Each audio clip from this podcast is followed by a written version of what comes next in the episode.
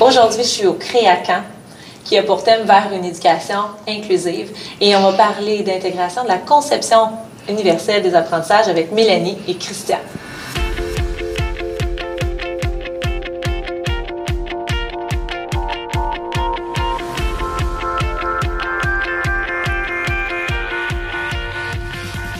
Bonjour Mélanie. Bonjour. Bonjour Christian. Salut. Aujourd'hui, vous avez eu des participants avec qui vous avez parlé de conception universelle des apprentissages. Qu'est-ce qu'on doit d'abord en comprendre de cette approche-là? La conception universelle de l'apprentissage, c'est une approche, une philosophie de l'enseignement. C'est pas une stratégie pédagogique. Donc, il faut le voir dans son ensemble, comme l'inclusion de tous les élèves. Donc, chaque élève a un cerveau qui fonctionne différemment. Donc, c'est répondre aux besoins de chacun, mais en réfléchissant d'abord aux barrières que nos cours peuvent présenter.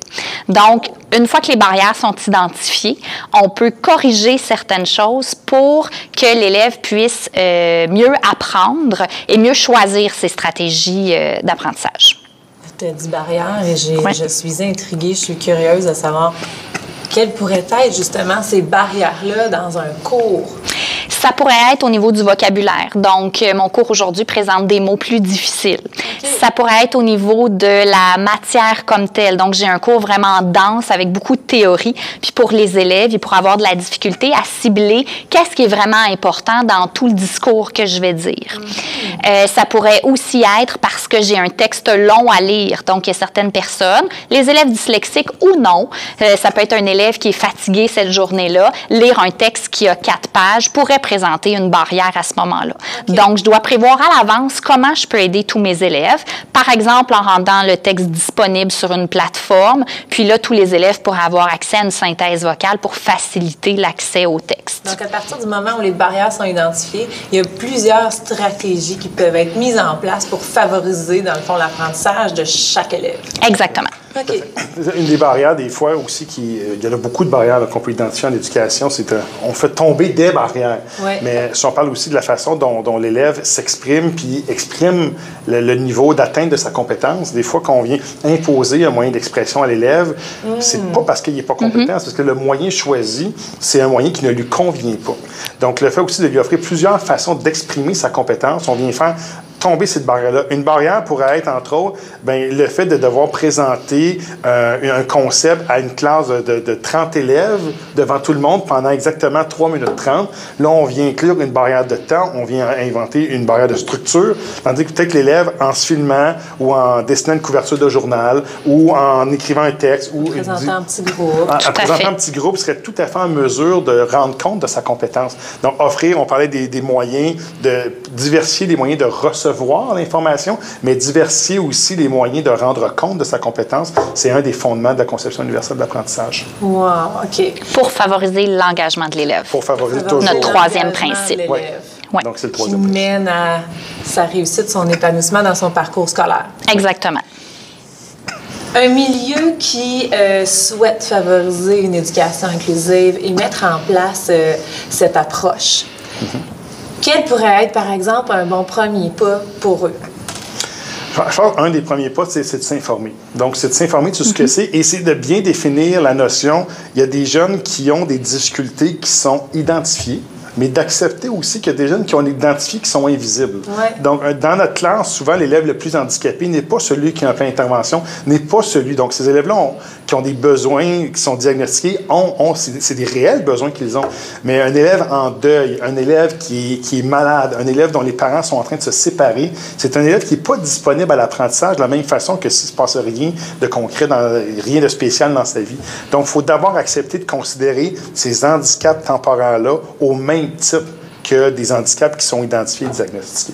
Mm-hmm. Ça, c'est la première chose. Donc, apprendre. Puis, il y a d'autres choses ensuite qu'on peut faire dans un milieu comme euh, créer des communautés d'apprentissage autour de cette approche. Comment est-ce qu'on peut le, le, le mettre en place? Tout à fait. Donc, une communauté d'apprentissage, c'est entre huit et dix enseignants qui se rencontrent, qui discutent ensemble pour euh, identifier les meilleures façons de présenter leurs cours. Donc, c'est un échange entre eux. C'est une grande humilité pour chaque enseignant d'arriver et de dire euh, « Voilà, j'ai un cours qui est particulièrement difficile pour l'élève. Comment je peux faire pour faire tomber ces barrières-là et faciliter l'accès à l'apprentissage à tous les élèves? » Donc, ensemble, à huit à dix enseignants de différentes matières, parce que le point de vue est différent, on peut proposer des solutions, on peut en jaser, puis ça amène beaucoup d'idées autour de la table, ça amène des changements dans les pratiques, des ajustements en classe, euh, ça peut même aller jusqu'à du co-enseignement, jusqu'à ouvrir la porte de sa classe pour que d'autres viennent voir, puissent en discuter par la suite. Donc, c'est des belles discussions pédagogiques, tout ça dans le but de rendre le cours plus accessible à tous les élèves. Et dans, et dans l'intention de comité de, de pratique, c'est aussi le but de contaminer un milieu. Oui. Donc, on, on part à petite échelle, on doit s'expliquer des choses, on doit se permettre, on doit se permettre des erreurs, se permettre d'expérimenter, comme le disait Mélanie. Mm-hmm. Après ça, c'est de rendre compte de notre expérience au milieu dans lequel on se trouve pour étendre cette approche-là à un plus grand, mm-hmm. plus grand nombre de personnes. Et qu'est-ce qui favorise ce temps d'échange-là dans un milieu, par exemple? Est-ce que, est-ce que c'est en... en changeant le contenu de certaines rencontres? Est-ce que c'est en, en changeant un peu nos horaires? Il a fallu quand même que vous preniez du temps. Je crois qu'en tant que direction, c'est de prioriser euh, le fait que la discussion pédagogique soit au cœur de, des échanges des enseignants. Donc, pour nous, ça a été euh, une partie de libération d'enseignants, une demi-journée, euh, une demi-journée. On a aussi la chance dans notre horaire d'avoir les vendredis après-midi où euh, les élèves terminent à une heure trente.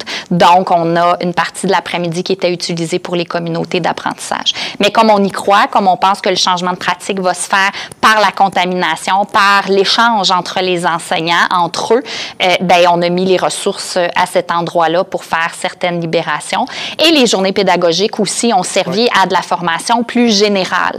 Donc, au niveau de bien cerner l'intention pédagogique, au niveau de comment faire une bonne rétroaction, au niveau de rendre les élèves actifs dans une classe. Donc, on a eu certaines formations qui ont été données à tous les enseignants aussi en journée pédagogique. On va avoir un programme de formation annualisé. Oui. Auxquels les élèves peuvent participer de façon, oui, volontaire, mais aussi lorsque certains, lorsqu'on parle de flexibilité, d'adaptation puis de modification, bien, il y a certaines choses à un moment donné où on doit développer un référentiel commun, que tout le monde, autant l'on parle des enseignants, membres de la direction, personnel de soutien, personnel professionnel, donc tout, tout, toute la communauté d'école doit se développer un référentiel. Donc il y a certaines, à mon sens et à notre sens, mm-hmm. il y a certaines euh, formations qui doivent être des incontournables. Et là, tout le monde doit suivre. Et là, à ce moment-là, on peut, on peut bâtir vers l'étape suivante à ce moment-là. Wow! Et pour terminer, qu'est-ce qui est votre source de motivation à chacun de vous? L'élève. Oui, tout à fait. C'est certain. Donc, c'est le fait que l'élève, dans cette approche-là, où il va être en mesure de, de choisir, puis où il se sent respecté dans sa façon d'apprendre, bien, il veut pas, on, nous, on doit mettre en place des milieux sains et sécuritaires, mais aussi des milieux bienveillants et où l'indice de bonheur, on souhaite le plus élevé. Donc, si ça vient augmenter son indice de bonheur à l'école, bien, nous autres, on est, euh, on est, on est vraiment chantés. Il n'y a rien comme de voir un élève engagé dans une tâche, content, fier de remettre euh, euh, sa tâche à l'enseignant. Donc, euh, pour nous, c'est ça le, le plus important.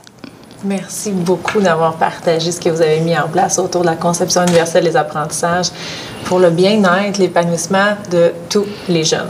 Oui. Merci. Merci. Merci. Je vous invite également à vous inscrire via écolebranchée point com barre oblique hebdo pour recevoir toute l'actualité pédagogique qu'on prépare pour vous.